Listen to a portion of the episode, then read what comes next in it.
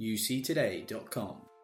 Hello and welcome to Out Loud. This week I have been attending Enterprise Connect 2019 in surprisingly not so sunny Orlando, Florida. Enterprise Connect is arguably the biggest event in the unified communications and collaboration calendar, and every year they recognize the most innovative vendors across a series of different categories. In this year's event, collaboration platforms and technology continued to play a bigger and bigger part in proceedings, so scooping one of the awards in those categories was quite an achievement. Mio did exactly that. Their product enables seamless communication between workplace chat apps like Microsoft Teams, Slack and Cisco WebEx Teams, and this year they won the Best Innovation for Collaboration Award. I was joined by their CEO Tom Hadfield at their booth at this year's event to get his reaction. I started by asking Tom to explain the concept behind Mio. Have a listen. So Mio is focused exclusively on enterprise messaging interoperability. We basically make Microsoft Teams, Slack, and WebEx Teams fully interoperable, particularly for large enterprise customers who might have a few thousand users on one platform, a few tens of thousands of users on another platform. We enable them to talk to each other. I mean, effectively, It's been a big problem, hasn't it, within the enterprise, in terms of you might have a pool of knowledge workers who traditionally have used the godfather of collaboration applications in terms of Slack, but the enterprise might install, they might be a Cisco house and have WebEx Teams or Microsoft Teams, and then effectively you end up with these different siloed collaboration platforms which defeat the whole premise of unified collaboration. That's right. It's a big pain point for almost every company in the world, right? So we have this hypothesis that messaging in the enterprise is inevitably fragmented. It's perpetually fragmented. The hopes of consolidating around one collaboration tool for the whole enterprise is over.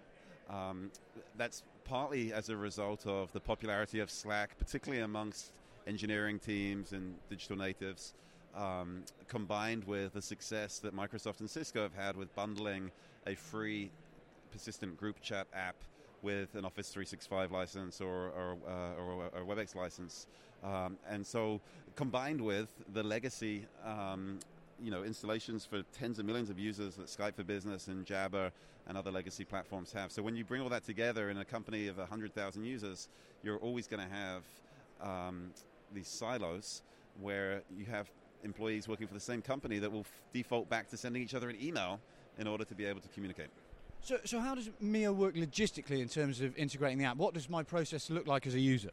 So Mio is a traditional kind of SaaS application in the cloud, AWS hosted. You install the Mio app from the Slack app directory, from the Microsoft Teams app directory, and from the WebEx app hub. The administrator can configure the interoperability options through our administration portal. And we essentially synchronize all of your public channels from one platform onto another. So you would be able to join the general Slack channel from Microsoft Teams and fully participate in that channel. We also enable direct messaging across platforms. So if you're a Slack user and I'm a Microsoft Teams user or a WebEx Teams user, I can find you in my directory, I can send you a direct message. We, at Mio, receive that message via the API. We translate the API payload and send it via the Slack API to you so that you can read it and respond to it on your preferred platform. It's a little bit like choosing your preferred web browser, right? Do you want to make Chrome your default web browser? Do you want to make Slack your default messaging app? We want to, just like any employee now expects to be able to bring their own device, to be able to choose their own web browser, and we think that employees increasingly are going to want to have their choice of messaging app as well. And from the CIO's perspective, there's no reason why you shouldn't have two or three different parts of your organization using different tools, because now they can be fully interoperable using a tool like Mio.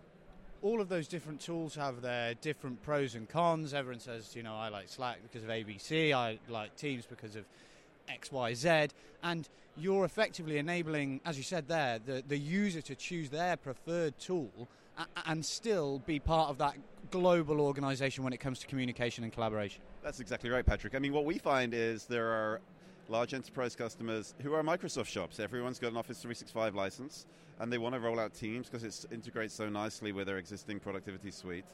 We also have customers, often the same customers, who have Cisco endpoints in every meeting room, and everyone's provisioned on WebEx. And there are employees who would prefer to be using WebEx Teams because it's integrated so nicely with their meeting solution. And then, of course, there's engineering teams, digital teams who love Slack. They have a religious-like devotion to Slack. They will not migrate. And so we often get brought in to kind of mediate in a scenario like that, where there are two or three vendors that coexist alongside each other to enable everyone to continue using their preferred app of their choice. What about the history of Mio? How long have you been going? Is this your first year at Enterprise Connect? Were you here last year? So we're a venture-backed enterprise software company based in Austin, Texas. We've raised about $12 million from investors like Y Combinator and Coastal Ventures. We have a 3-year history focused exclusively on API federation for enterprise messaging. We've worked with many of the platform companies to help them build out their APIs.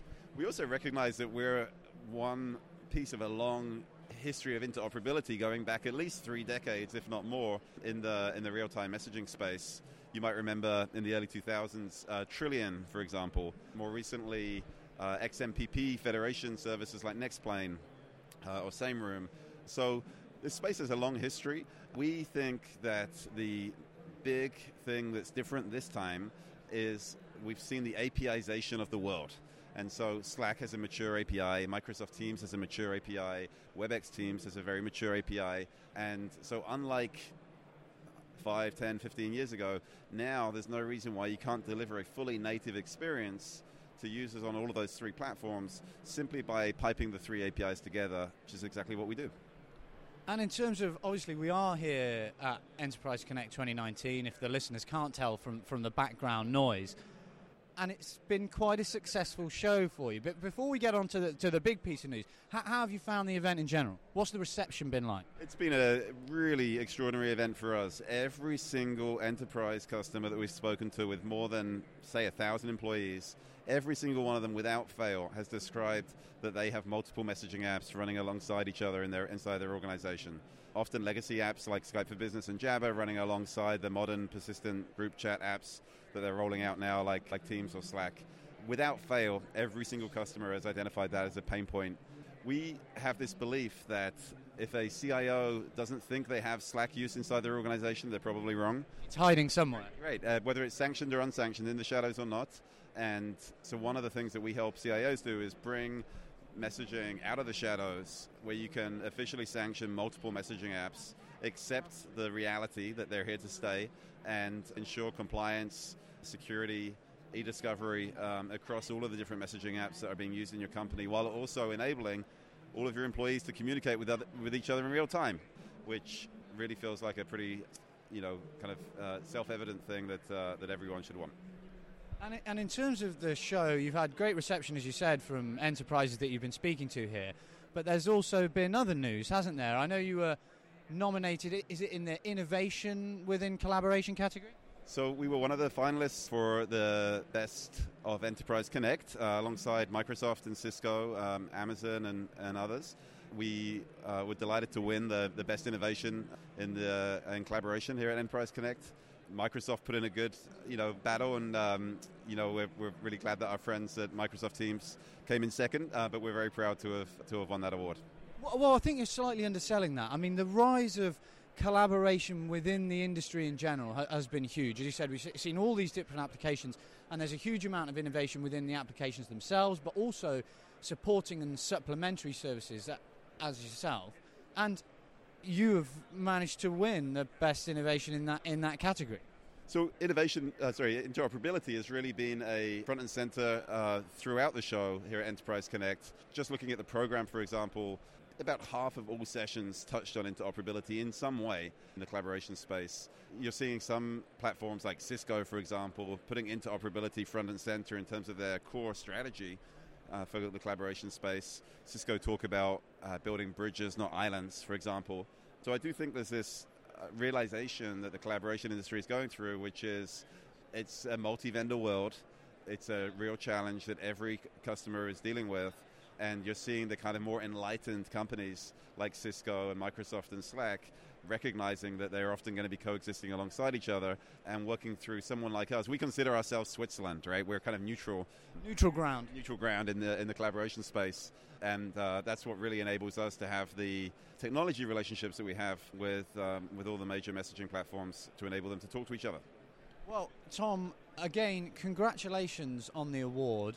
I hope you had a good night last night and you plan to celebrate again tonight, and that you enjoy the rest of the show. But thanks so much for coming onto the podcast. Thanks so much, Patrick. The highlight of my show so far has been meeting the famous Patrick Watson, so glad to put a face to the voice. Well, flattery will get you everywhere. Thanks again, Tom. Thanks, Patrick. Thank you.